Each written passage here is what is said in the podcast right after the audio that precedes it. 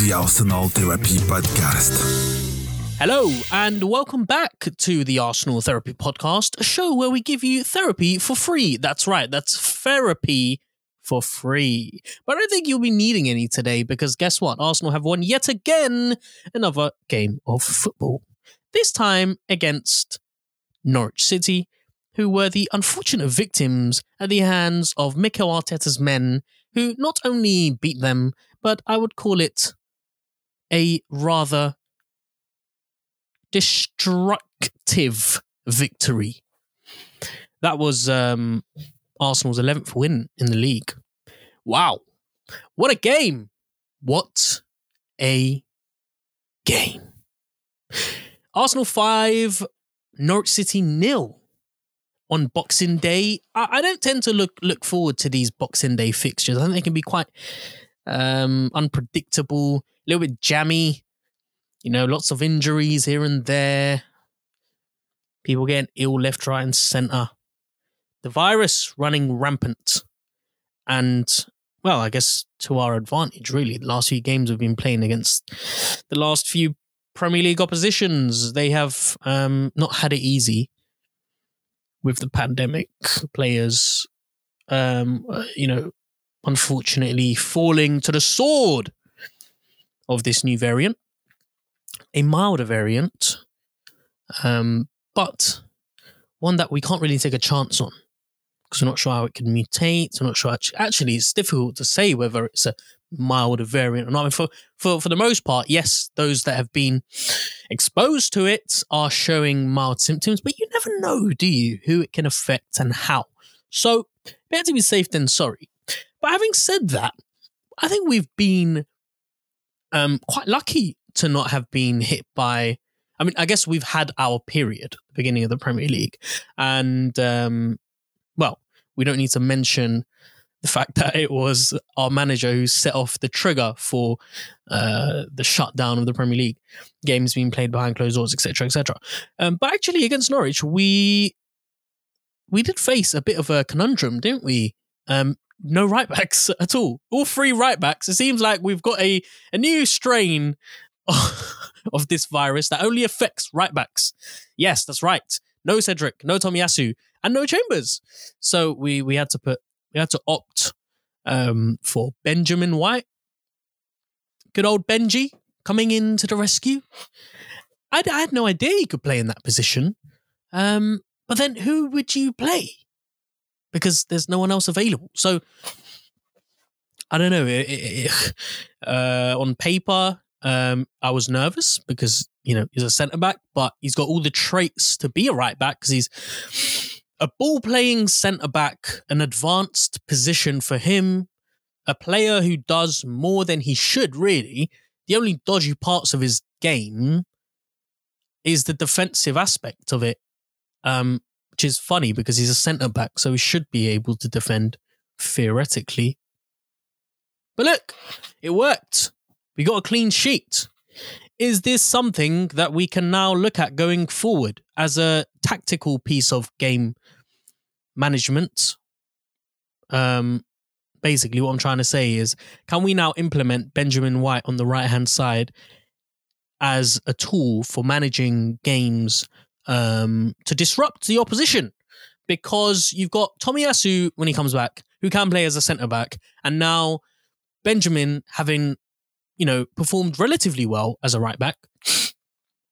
Obviously, his natural position is of a centre back, but you know, who's to say that with a little bit of training, with a little bit of tweaking here and there, he can't transition to become a right back. He looked fine against Norwich, but I guess that's the point. It was against Norwich, so let's all calm down, shall we?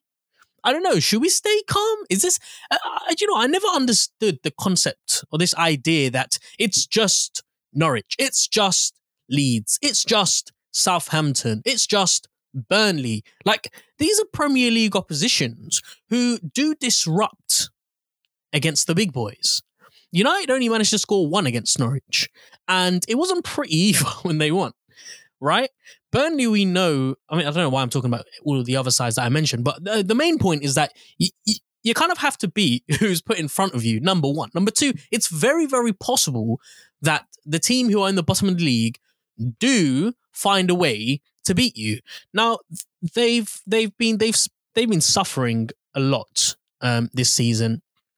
Managers being sacked, players being injured. But they did put out a side who were, and actually it was only announced last night that the goalkeeper, Tim Krul, would be out because he had been exposed to the virus. So having a look at the starting 11 though, I don't think you can, who am I kidding? That's a poor side. I was going to say, I don't think you can underestimate, but I don't know. Kabak, failed centre-back. Gibson, who?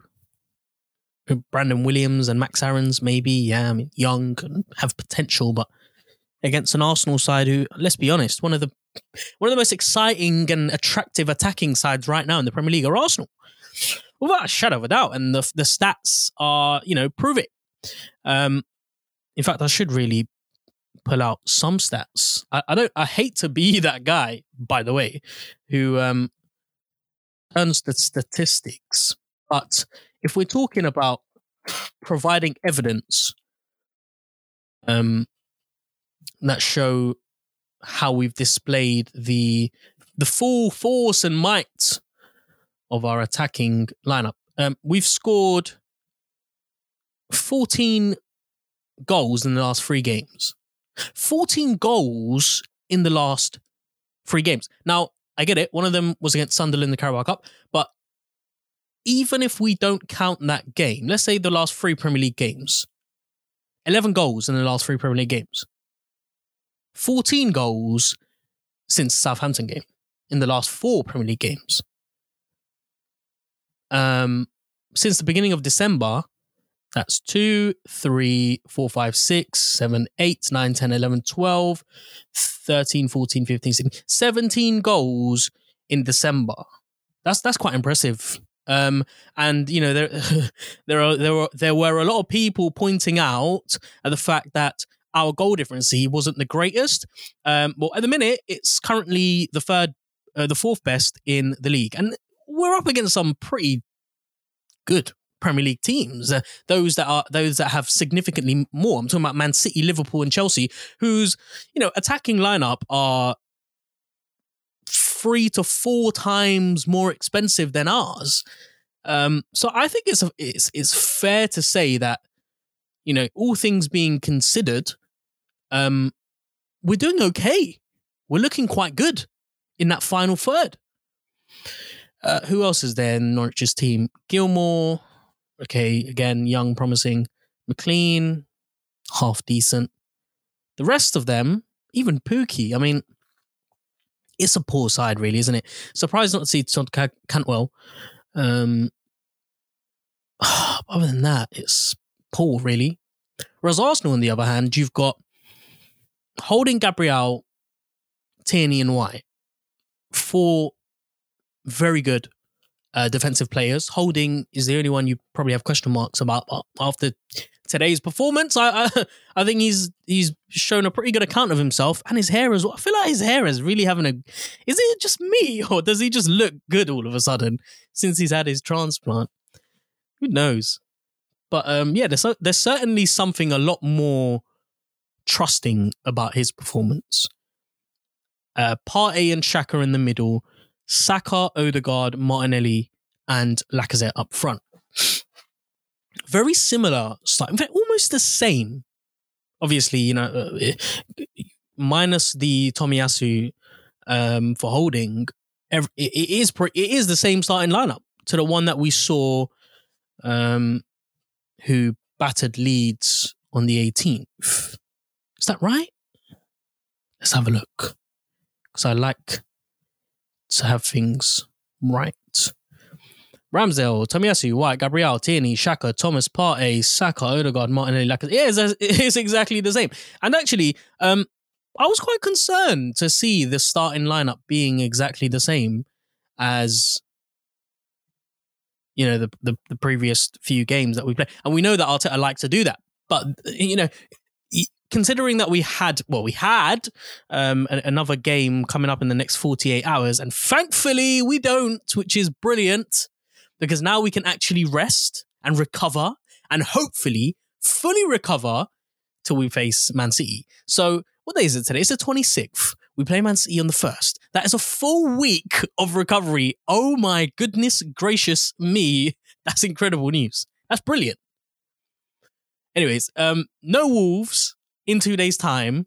December's finally looking good for us. Had it not been for those shitty results against Everton and United, and I hate looking back at that because we were on such a good run. I don't know if you remember, but we were 10 games to the good until you got to Old Trafford, United, and let's be honest, they didn't outplay us. We should have beaten them, and we should have beaten them comfortably. We played the occasion and not the game. And that's a fault of our own. And we would have learned the hard way that game and the Everton game not to play the occasion. Same thing as Everton. I just felt that we were poor. We underestimated them totally. We gave them too much respect.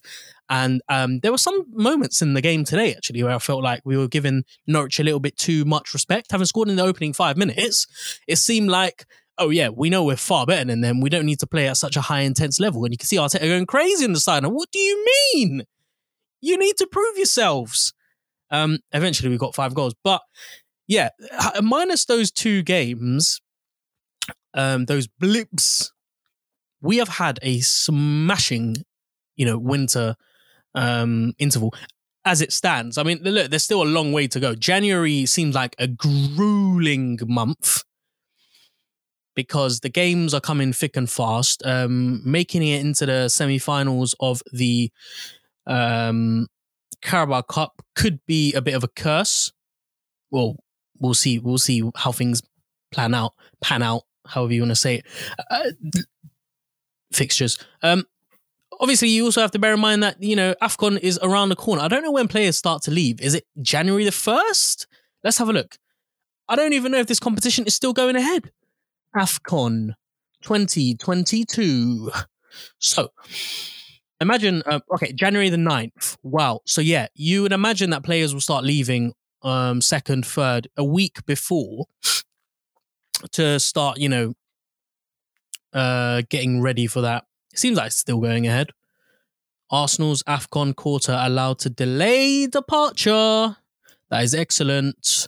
Arsblog released that 7 hours ago, which means there is some truth behind it. Let's have a quick read of that, actually, because that's so interesting. When are they allowed to leave? The quartet. That's a great word, isn't it? The quartet. Thomas Partey, Pierre-Emerick Aubameyang, Nicolas Pepe, and Mohamed Elneny are all going to be available to play against Man City. How good, how amazing is that? Now, usually I wouldn't be looking forward to games against Man City, Liverpool, because they're miles ahead of us. Context is key. And, anyone with half a brain can see right now that Arsenal are on this journey of redemption, and we are closing in. We'll see what the rest of the season has planned for us. But it seems like, we are on this road to coming back to where we should be. Well, I don't know whether, you want to kind of use that argument, because some may say that we deserve to be where we are. But ultimately, games against City and Liverpool are games that I kind of just, push to the side. Like, I don't really care what results we get from that, because I don't expect us to get anything from it. And it shows how far we've come down the pecking order. But now I'm really looking forward to it, because I do genuinely believe that we can get something out of that game. Having seen everything that we've seen, having seen the football, and that's all that matters. So, according to Arsblog, we're not letting these guys go until, January the 3rd, which is brilliant, which is so good. So that's great. Now we have those guys for Man City, but we won't have them So listen to the schedule, because this is quite scary. And obviously pending other postponements. But January the 1st, we've got Man City. January the 6th, which is 5 days later, you've got Liverpool first leg. And again, we're still yet to hear whether this two-legged tie is going to be turned into a one-leg by whoever it is that's responsible. I don't know. Who's responsible for making these decisions? Is it the FA? I'm not sure. But 6th, we've got the first leg. 3 days later, we've got the FA Cup. So if you're playing your B team against Liverpool, which I'm hoping we're playing a A.2 against Liverpool and then a B team against Nottingham Forest. Nottingham Forest, again, excuse me, an away tie at 5 o'clock. That's on the 9th. And then 4 days later, again, we play Liverpool in the second leg at Anfield. And then 3 days later, we've got the North London derby. The big games. For a team that isn't in Europe, we need to take competitions like the Carabao Cup and the FA Cup quite seriously. And I do think we have a brilliant chance of winning the FA Cup. Sorry, the Carabao Cup. Because of all the teams that are left, I think Arsenal have the best B team, the strongest B team, and plenty of numbers as well, plenty of bodies to back us up. So, okay, look, Spurs. We're midway through Jan, and we've got the North London derby. So that's 1, 2, 3, 4, 5 games inside 16 days. That's literally 2.5 weeks. Wow. After that, there's Burnley, which is like a week later. Yeah, about 6 days later. So really, most of the games are happening in the first half of January. Scary. Very worrying. If we can get through that, the rest of the season will be really comfortable, I think, because there aren't I'm not seeing, other than the last 2 days, other than the last two games of the league, and those could be penultimate games. Like, those could be really, really, really, really important games. You're talking about a trip away to Chelsea at Stamford Bridge, and then finishing the season at home to Liverpool. So two title contenders. Who knows what the league table could look like as we approach those games. But for us as well, I mean, who knows what it looks like. Other than that, though, you know, the second half of this season, the way that the fixtures have been drawn out for us, there isn't a cluster of games that are going to be, you know, too difficult. I'm just quickly scrolling down. Wolves, Brentford, then you got FA Cups, Watford, Leicester, Aston Villa, Crystal Palace, Brighton, Southampton, you know, United and West Ham. Those two games at the end of April, maybe they could be something to worry about. But United at home, I expect to beat them all day long. Leeds, and also look, January transfer window. We don't know who's going to be coming and going, especially with these teams as well. Anyway, we've spent almost 20 minutes just talking about things that don't really. Well, they matter, but in regards to this game, have no link. Anyway, I was fairly happy with the starting lineup to basically summarize. Just a bit surprised that we were playing so strong against the side that we didn't need to worry about, and I felt like Wolves would be a far more difficult opposition because in the Premier League table, Wolves currently sit 8th. They got a game in hand on teams behind them, on Brighton and Leicester. So they could be 9th. But, you know, they've had a pretty good spell in the last few games. They're looking strong. They're looking like a threat. They held Chelsea. Was that at Molineux? I can't remember where it was.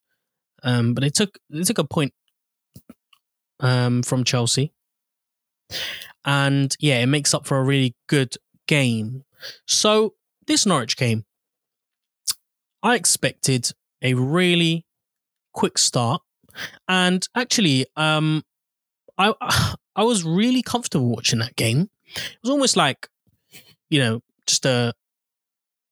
It was almost like I was watching, you know, an opposition play. Like, it just didn't matter to me. You know, I didn't really have much emotional attachment to that game. Usually I'm on the edge of my seat. I'm very animated. I'm very, you know what we're like when we're watching football. But that game against Norwich, it was very, very kind of autopilot mode. We know what we're expecting. And we didn't have to wait very long at all for the first goal. And I'm going to do a really in-depth analysis on these goals, because they demonstrated yet again how good we are at moving the ball, how good we are at playing the game. The football has been absolutely magnificent. So let's talk about this first goal. The build-up was brilliant. You know, Bukayo Saka, he's there at the right place. And I think he was absolutely brilliant in that position. You know, there was a period, maybe a year ago, where we were looking at this kid, you know, someone who was carrying the squad by specializing in that position, by making sure that he was always creating something by picking up the ball in that final third on the right-hand side. And we hadn't seen that for a while. And he's been picking up quite a lot of criticism from fans because he hasn't been replicating that throughout the whole season, which is like crazy. Not this whole season, maybe the whole year. You know, you can't expect that from a 20-year-old who's still improving, who's still learning, who, by the way, you could still regard as an academy player. You know, I will give him at least another 2 or 3 years to grow properly into his role before I start expecting goals every game. But it was so good to see that part of his game come back again, taking on oppositions, defenders in front of him, just the bravery, the skill, the confidence to shimmy one way, to go the other way, you know, and making defenders really think. Because I don't know who it was who was trying to mark him. The poor guy had no chance in hell. Was it Brandon Williams? I think it was. Yeah, because it was Martinelli against Aarons, and boy, oh boy, that was another duel as well. When I don't think Max Aarons will be forgetting that in a very long time. Anyway, let's get to this goal. I pulled out this highlights video on YouTube, which has really, really good quality. Bloody hell, really good quality. Here we go. So let's start this back, run it back. Lacazette plays it into Martinelli, who was absolutely brilliant all game. And I think we have found someone who can really specialise in that position. I've never regarded Emile Smith Rowe as a left wing. I think he's brilliant in the role as a number 10, especially when he's around players like Ødegaard, Partey and Saka. Unfortunately, it's difficult to play Emile Smith Rowe as a number 10 when you've got Ødegaard doing such a good job. But I think both of them, they offer something different. They are two different players and they have two different skill sets. So, you know, depending on the opposition, you've got two different options now. But anyway, this goal, Martinelli finds the ball, which is fed to him by Lacazette. It's got two players around him. He does well to release it to Ødegaard. Ødegaard in this position, I've just paused it. He's picked up the ball. He can do two or three. He could do two things. He could pass it, lay it back to Lacazette, stop the ball, wait for Lacazette and Martinelli to run into the box and then feed it through the gaps left between the two centre-backs. I was not expecting him to play the ball out wide to Bukayo Saka. I know he's open and he's got a lot of space because the other side of the pitch is really quite congested. And actually, Ødegaard is the type of player who likes to feed the balls in congested areas, because he's able to, he has the ability, he has the skill to play the ball between players. Most players, most number 10s, they don't like going for that option because it's harder. It's harder to get balls through a cluster of players. But he surprises me by playing this ball out to Bukayo Saka. And Saka here has everything yet to do. He goes in one way, comes out the other, and has a shot. And it's such a lovely kind of neat finish. Really low, fizzy. I don't know. Should the goalkeeper do a little bit better? He dives like a fraction too late, but maybe because he's not expecting the shot. And who is? I'm not expecting the shot either. To get through 1, 2, 3 players without any of them actually putting a foot in as well is impressive. It's a great goal. It's a wonderful goal by Bukayo Saka. And that's 1-0 Arsenal inside the first 10 minutes, just after the 5-minute mark. And you've got to say, you know, that's it really. The game really ends there, doesn't it? The football would just flows so well after that. The confidence just oozing out of them. Every single man on that pitch. There isn't a single player that I'm looking at, I'm thinking, I'm worried about you, or you look like you're having a tough game. Even Thomas Partey, who a lot of people are, you know, throwing a bit of criticism at for not having the best game. Even him, I felt like has had a really decent game. Everyone doing their part. Just the fluidity of passing and the movement. And I just felt like I saw a really ambitious Arsenal side. We don't get to see it often, because I feel like in the last few years, we have been painted out as a side who is really safe from the ball, who doesn't like to be trying anything too ambitious, plays quite a boring strand of football, unimaginative, you know, very rarely do we get to see moments of magic, but we're seeing it so regularly. And that, again, that was another moment of magic. It was just instant, like a flash of lightning from one side of the pitch to the other.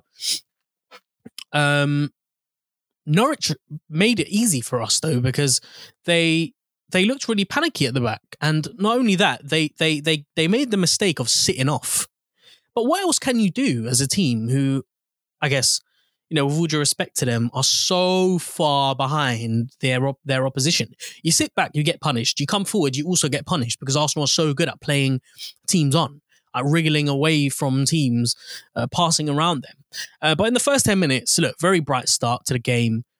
Get an early goal, dominating possession, working really hard off the ball as well. And that's something that has become like a trait of our personality when we're playing football, is making sure that we are non-stop when we don't have the ball. Very similar to how City and Liverpool play. And I don't think that's a coincidence. I think that's been drilled into these guys. That's been one of the non-negotiables, that when we lose the ball, doesn't matter who it is, you go and get it as soon as possible. And that's something I noticed in the first 10 minutes. Really, really quick start. The next 10 minutes leading up to the 20-minute mark, I noticed that Partey was working really hard off the ball. Really pleased to see him tracking back. We do often see it, but it's almost like a really sluggish, forced kind of tracking back. Whereas Martinelli's tracking back is a thing like, right, it's my duty to track back. I need to make sure I've covered this area. Thomas Partey, on the other hand, he lingers just in front of the box or just in front of the defensive line, making sure that he's holding his position really well. Structurally, he's a great player, but I always question his work rate and his ability off the ball. And he did really well. The bits that I noticed anyway. Ødegaard as well, really enjoying himself out there in the first 20 minutes. Just really nice, silky first touches, taking on Norwich bodies, being a real handful in the Norwich half. One player who, you know, again, is just growing. He's just getting better and better every single game. And really, after that, it wasn't very long before we didn't score until the very last minute of the first half. But the first half was a little bit, after that first goal, after the 20-minute mark, it became a little bit dodgy, in the sense that we were giving them too much respect. No, maybe we weren't giving them any respect. well, whatever way you want to look at it, we weren't doing our part. The game was slowly fizzing out. The high tempo intensity was just dropping because I felt like Arsenal knew that they were better than Norwich. We knew that they weren't going to get anywhere near us. So a little bit disappointing to see us drop so soon.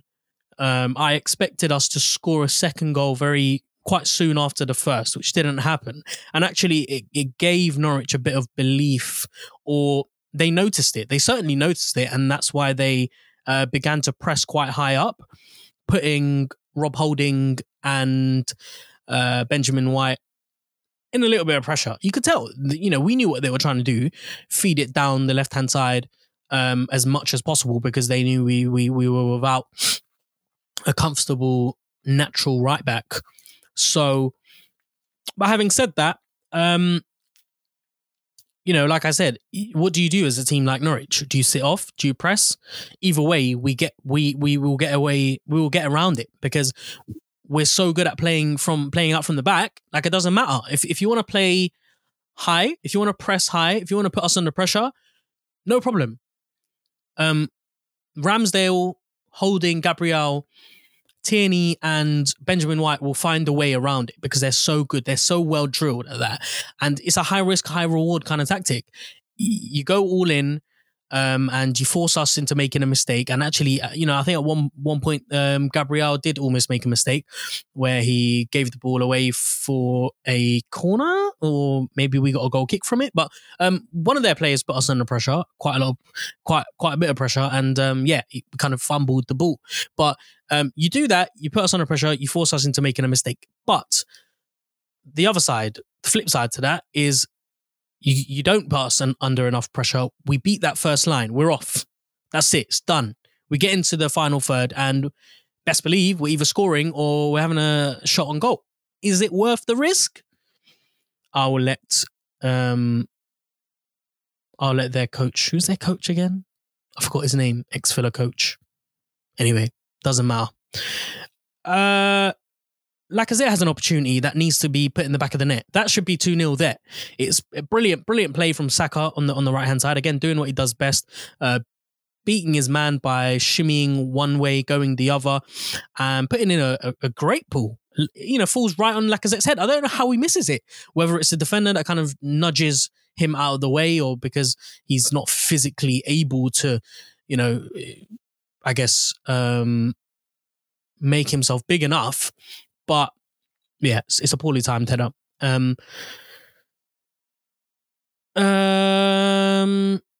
Anything else? Saka has an overhead kick that goes high and off target. But what I wanted to talk about this bit of play was the football, which was brilliant because it was almost like a typical Arteta ball type of football. We've seen us score goals from the back, from Ramsdale.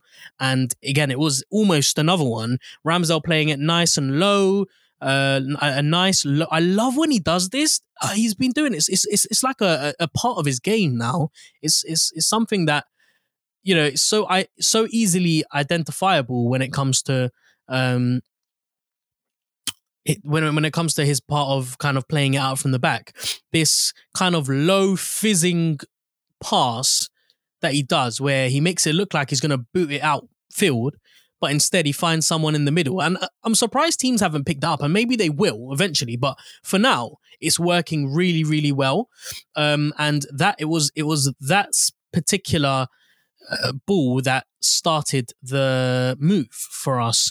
Let me see if I can try and find it on the highlights, because it was really quite impressive. All right, it was here. Yeah, it was here. This was really, really nice. Okay, let's go back a little bit. So, okay, so it's Ødegaard that picks up the ball. It's such a nice, lovely move. Ramsdale plays the ball really low, fizzy kind of pass. Lots of pace on it. Finds Ødegaard, picks up the ball. Ødegaard turns and drives forward. Passes it on to Xhaka, who I have to say had one of his best games today. I was closely watching Xhaka, and he was so influential in linking play, but also bringing these youngsters into the right places at the right time. The maturity of his game. And I finally I feel like I finally understand now what Xhaka's role is in this team. It's playing a really deep role in, I don't know if mentoring is the right word, but grooming these players to become like mature men. But anyway, Xhaka plays this ball out wide to Martinelli. Martinelli's got two players ahead of him. He could lay it off back to Xhaka. He chooses not to. He chooses to have a kind of a shot, a low shot, which is blocked. And then Saka has an overhead kick attempt. But the move itself was brilliant, because when you look at the movement of the players, they're all running in one unit. When Xhaka picks up the ball, you can see Bukayo Saka running on the right-hand side, Martinelli moving on the left-hand side, Lacazette moving forward down the middle. At this point, it almost is like 3 versus 2, because their centre backs are left alone. Everyone else is kind of retreating, trying to catch up. But yeah, again, really impressive. A half an hour mark goes. You know, Norwich probably had the better spell in the last 10 minutes by, you know, pressing quite high up the pitch, resulting in almost like a bit of a slower tempo to our game. But you could see that, you know, they've got no quality in the final third to do anything with the ball. So, we get a goal back in the final minute of the first half. And what a goal it is as well. I mean, wow. Really impressive. I'm just having a look at the highlights, and it's showing Norwich City breaking on the other side. Ball coming into the box. Ramsdale saves.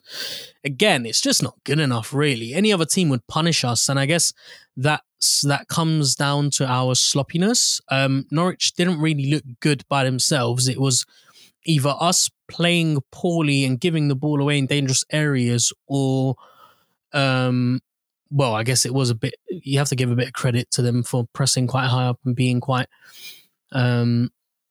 dangerous. Not dangerous. Being quite brave. Yeah, to do that. So, yeah, Martinelli has a shot on goal as well. We pick up a loose ball. Yeah, he really wanted to score there, didn't he? But understandably as well, when you know that you could score against this opposition. But yeah, here we go. The goal itself is coming. The ball. What did the ball? Was the ball won? Again, it's Martinelli. I mean, look how far he's come back. He's in the halfway line right now, on the opposite side to where he should be. But because Norwich were in possession, he wanted to win that ball back as quickly as possible. And he does. He wins it. Benjamin White picks up the loose ball, passes it back into Martinelli. Martinelli plays it to Ødegaard. Ødegaard turns, drives, plays a sumptuous ball to Kieran Tierney. Martinelli should be in that position there, but because he's picked up that ball, it gives Tierney a chance to drive. That pass, by the way, can I just have a look at that pass again from Ødegaard? Because look where Ødegaard is when he picks up the ball, right on the other side of the pitch. He's got 1, 2, 3, you know, 3 to 4 Norwich City bodies on one side of the pitch. Again, a lot more congested. He finds that gap. Look at that gap. How many players do you think can play a ball into that space with the kind of weight, distribution and tempo and pace that he does with that ball? Perfect. Tierney picks up the loose ball, takes a touch. Oh, that finish is beautiful. Again, low, fizzy, plenty of pace, and into the back of the net. And that's 2-0, that's 2-0 Arsenal. That's it. That's the game there. Because I was getting a little bit concerned. I was getting a little bit concerned that the longer this goes on, the longer we chase the second goal, the more chance it gives Norwich to come back into this game. And, you know, we know how funny a game of football can be played, where the opposition is totally out of it, and then in the second half they come back blazing, you know. And just, yeah, really relieved to get that second goal scored. I'm just asking my wife if she can get me a glass of water, because I'm parched, having spoken so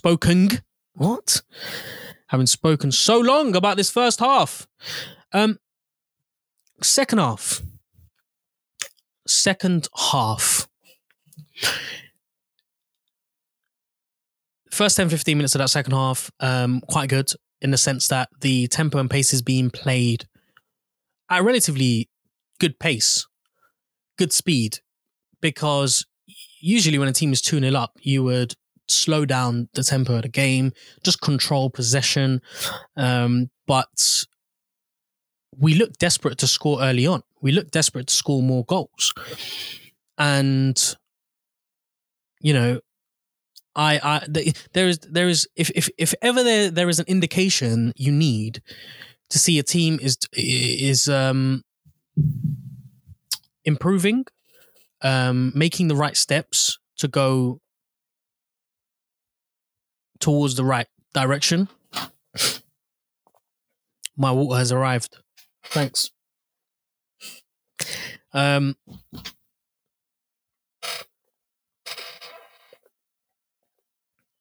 Whoa. I so needed that. Okay. If ever you need an indication to show you that a team is making the right moves to become a top side, it's that. It's searching for more goals. Not sure what Arteta would have said at half time, but if it was me at half time, honestly, I would have said, park the bus. Just play football at a slower pace. Try and avoid burning yourselves out because we've got another game coming up in two days. But this is ruthless. This is the type of mentality that I want to see. This is the attitude that we want to see. So there are a few opportunities before the third goal is scored. Gilmour has an effort. It's probably their best effort of the game. Martinelli has he scores, but it's offside. Really, really cheeky effort. And had it gone in, that would have been the goal that we'd be talking about tonight. Really, really good solo play. Just proving again why he deserves his spot and why he should be played week in, week out. But a really cheeky finish from him, that chip to take it over the keeper, just unreal. I don't know whether it took a deflection or not. But anyway, Bukayo Saka scores another goal. A second one this time, and I'm going to talk about it because the build-up, we don't need to talk about much. It's great build-up again to get the ball into the final third. Lacazette plays it into Bukayo Saka. Saka again stops. And this is something that Pepe does quite a lot. There are a lot of similarities between Pepe and Saka's game in the final third, but for whatever reason, Saka seems like 50% more efficient than Pepe does in that position. He just times his shimmies perfectly. So the defender puts in a leg, Saka gets away from him. He then comes back in, gets away from him again, and then he's totally away. Has a shot and scores. And again, to have a shot from there, you've got 1, 2, 3, 4. 4 Norwich bodies. That's 5. But, you know, it's so direct. It bounces right in front of the goalkeeper. The goalkeeper needs to do well there, though. He needs to do a lot better. That's poor, isn't it? So poor. Wow. Yeah, not great. But anyway, he scored his second goal. Xhaka chasing him down, trying to kick him.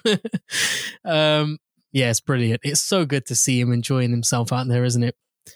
2 goals in a game. Just, yeah, magnificent. So happy for him.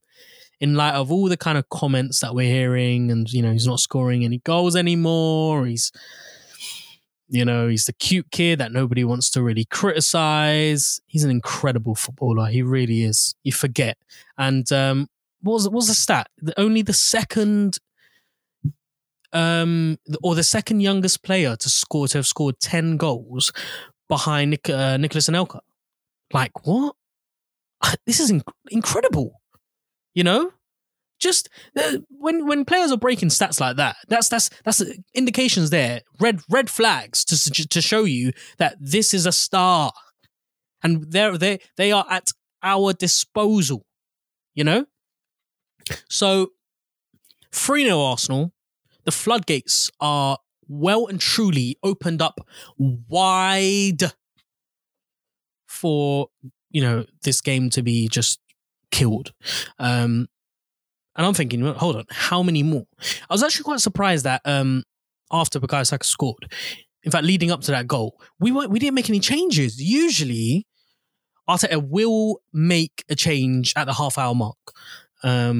Sometimes, you know, a few minutes after, a couple minutes before maybe.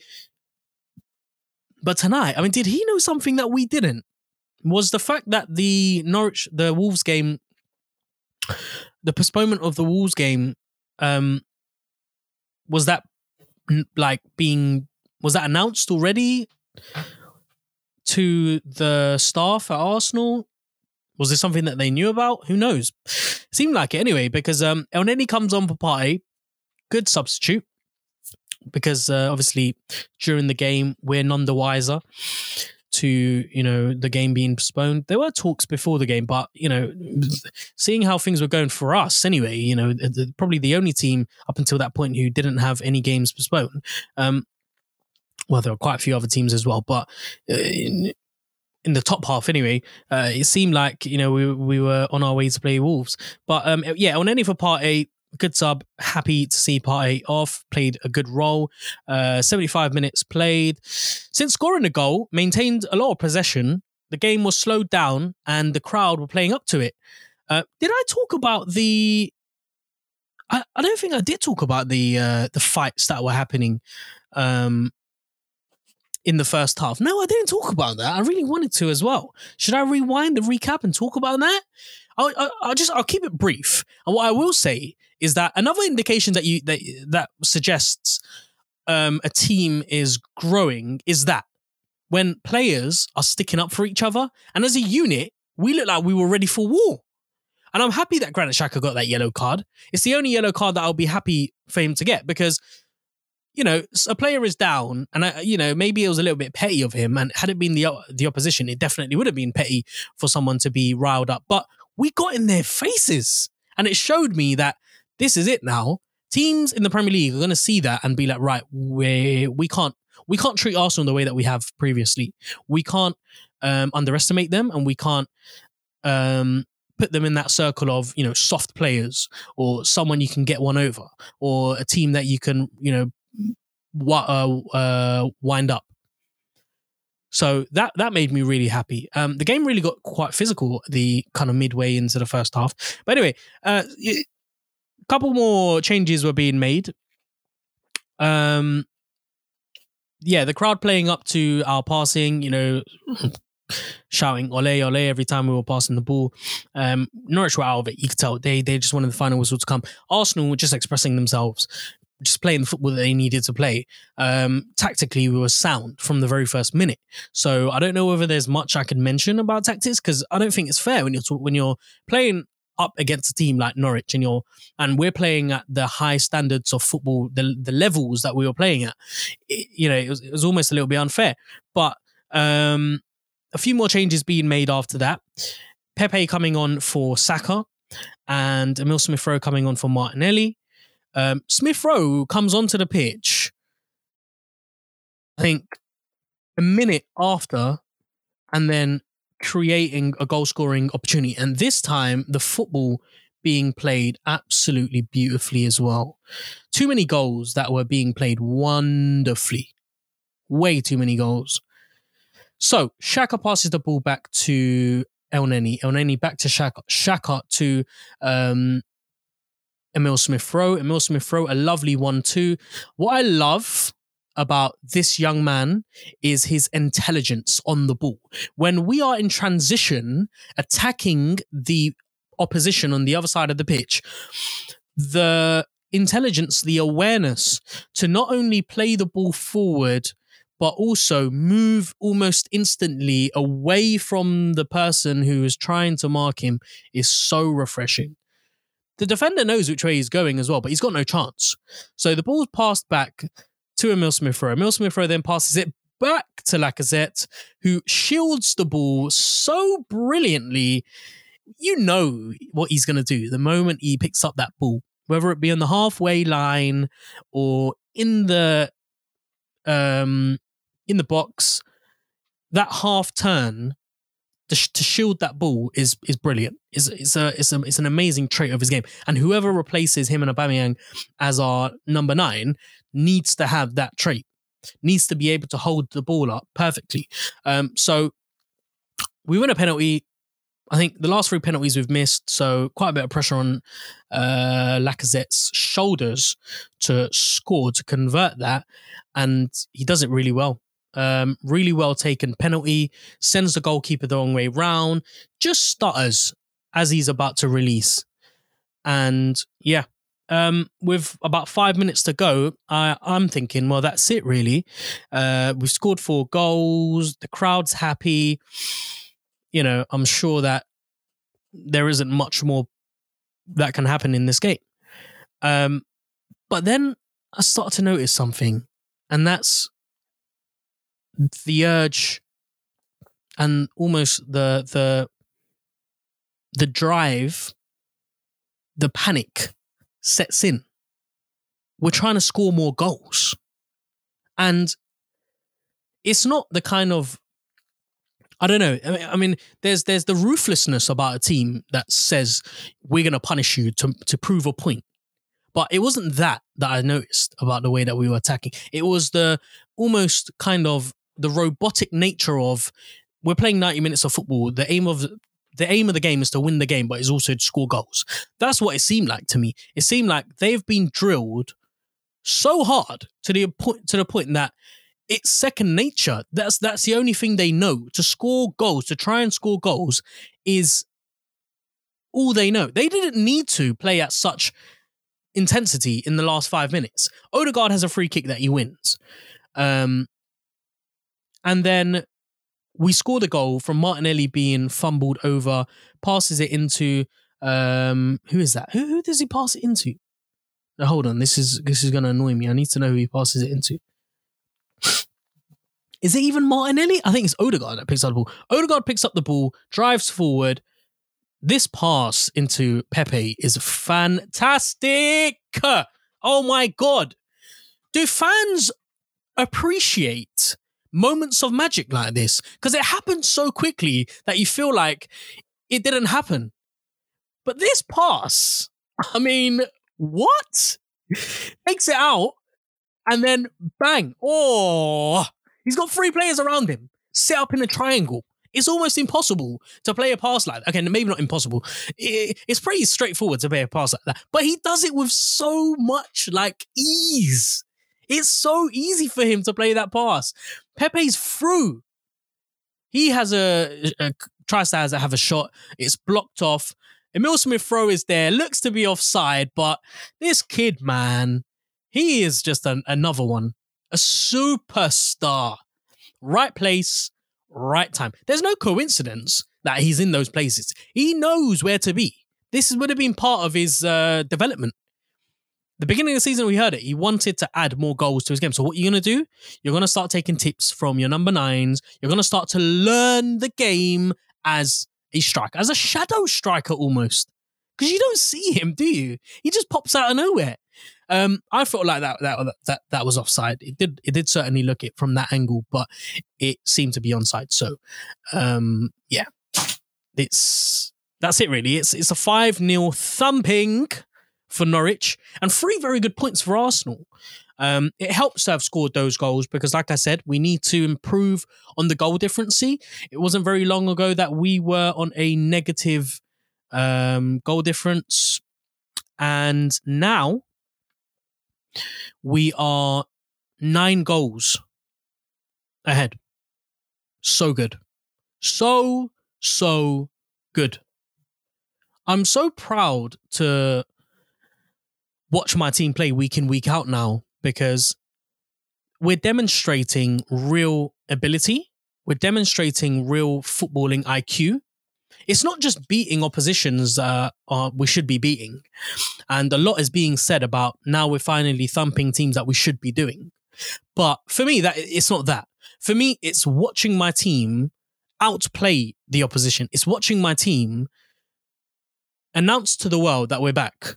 That we are a side who knows how to play this game better than most teams in the world. You know, and that for me, it's difficult to develop that so quickly. When you've got a new manager, and at this point, Arteta's not a new manager, but at the beginning of the season, he was still fairly quite new. To transform the squad the way that he has in the summer transfer window, to bring in players like Tommy White, Ødegaard again. Who else is there? There was somebody else. Lokonga. Sambi, sorry. Was that it? Oh, and Ramsdale, most importantly. Each one of those players weren't just bought in because they're half-decent players. They were bought in for a specific purpose to play a part in this vision board that Arteta had. Arteta had this dream of playing this brand of football. There's no coincidence that we're starting to play magnificent football. Every single one of those signings came in with a role to be played. Ramsdale with his ability to play the ball from the back, the confidence, the personality trait as well. Because we know how important it is to rile up, to keep your centre-backs awake. You know, it's no coincidence or there's no surprise to see most captains being goalkeepers because you almost need them to be leaders from the back. But yeah, his role, clear to see why we signed him. Benjamin, clear to see why we signed him. An advanced centre-back being able to ping long balls forward over the top when he needs to be able to drive forward and support the midfield. Almost play as a central defensive midfielder at times, but link-up plays with him and Gabriel, just perfect, you know. Again, someone who knows how to play the ball to his feet.